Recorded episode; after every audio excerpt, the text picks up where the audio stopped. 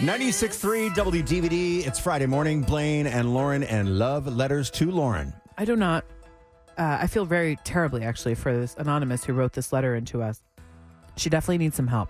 Let me fill you in on the situation. She writes I was in a relationship with my first husband for 12 years, in which he had a major porn addiction. He cheated multiple times throughout the relationship, talked to multiple girls, hid things from me, etc. It traumatized me and changed who I am. I took all this con- it took all this confidence away from me. I'm still trying to recover from it. I met my now husband five years ago. As soon as we started dating, I was open with him about everything I've been through. I told him that my one deal breaker is that I cannot be with another man that has a porn addiction. I mentally and emotionally will never go through that again. He assured me that he was not that man. He was one of the good ones. He even asked to court me. He'd always buy me flowers, send me love messages, was very affirming in those ways. In the meantime, there were some critical judgments of me, my past, any mistakes I've ever made. I felt like he would also be very hard on me. I felt like a lot of the time I had to defend myself to him, almost to prove him to him that I'm a good person. He has three older daughters, early teens and 20s, that always have been rude and unaccepting of my now eight year old. She was only four when we started dating. His girls have made her cry multiple times, just making her feel left out of things. I get that a blended situation could be complicated. I actually broke up with him a few times over the kid situation, not wanting my daughter exposed to that treatment. At the end of the day, though, working through issues, I finally felt like it was safe and I was ready to marry him. I didn't think I'd get married again. I felt like even if we wouldn't be financially perfect or the kids are clashing, he loved me, he would do anything for me. We married, and a few months later, I found inappropriate texts from a coworker and a half nude picture he sent to his ex wife while we were dating. I even was able to forgive him for that right away because I was committed to the marriage. One day, I was putting his laundry away, and out of nowhere, there was a USB drive in his sock drawer. I had a bad feeling. I took the USB to work and looked. It was nothing but saved porn with dates on the screenshots. So much porn from multiple sites, saved Instagram profiles, all looked nothing like me. But it absolutely blindsided me. The fact that he took the time to upload it onto the USB says a lot. Mm-hmm. I confronted him. Long story short, he admitted to having an addiction. The entire time, this entire time, started in his first marriage, and it's been a 10 plus year addiction. I had no idea, but this was my one deal breaker from day one. So I filed for divorce.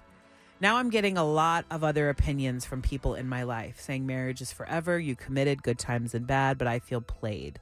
I would never have married him or dragged my daughter through this. Now another divorce. I'm heartbroken. I want a life partner so bad.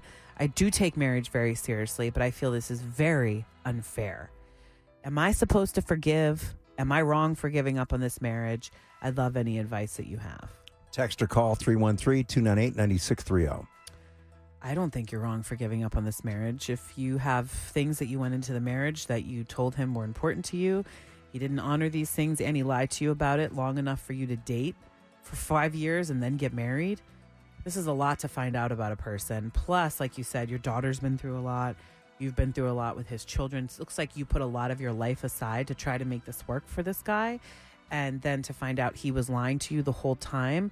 Whoever's telling you that you should have stayed with this man, I think they're wrong. And I think you're right to follow your heart and uh, uh, sadly leave this marriage. There's something better out there for you Yeah, I completely agree with everything you're saying. and for your daughter. and for your daughter yeah. And uh you know we we go through situations in life where we're we don't know exactly what to do. And then maybe we make a decision and then somebody around us that we're close to second guesses it.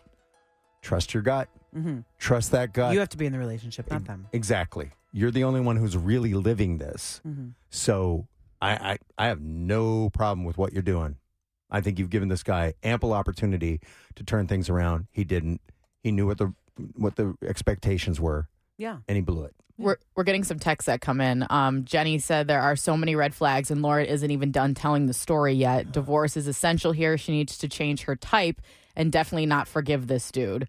Uh, and we also have another text from an unnamed texter that says, run, not walk. yeah Yeah. Yeah, that sucks. That sucks on so many levels for her. You for put so much daughter. time into this. Yeah, it's heartbreaking.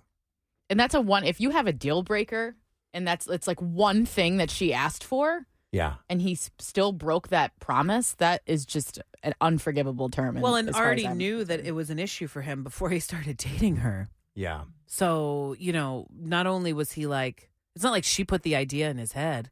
Right. He already had this i- issue that he was yeah. dealing Mhm. with. And then she asked him about it and he lied. Pamela says, Why is she with him? He and his daughters are terrible. She is better off alone. She and her daughter deserve better, and she Mhm. needs therapy to figure out why she is willing to put up with all the BS. Probably not a bad idea. Therapy is always a good idea. Yeah. Always a good idea. Yeah. So, if you need help with the problem and you've got a situation, you can email us and, and you know, we'll keep you confidential, we'll keep you anonymous. It's letters to Lauren at 963wdvd.com.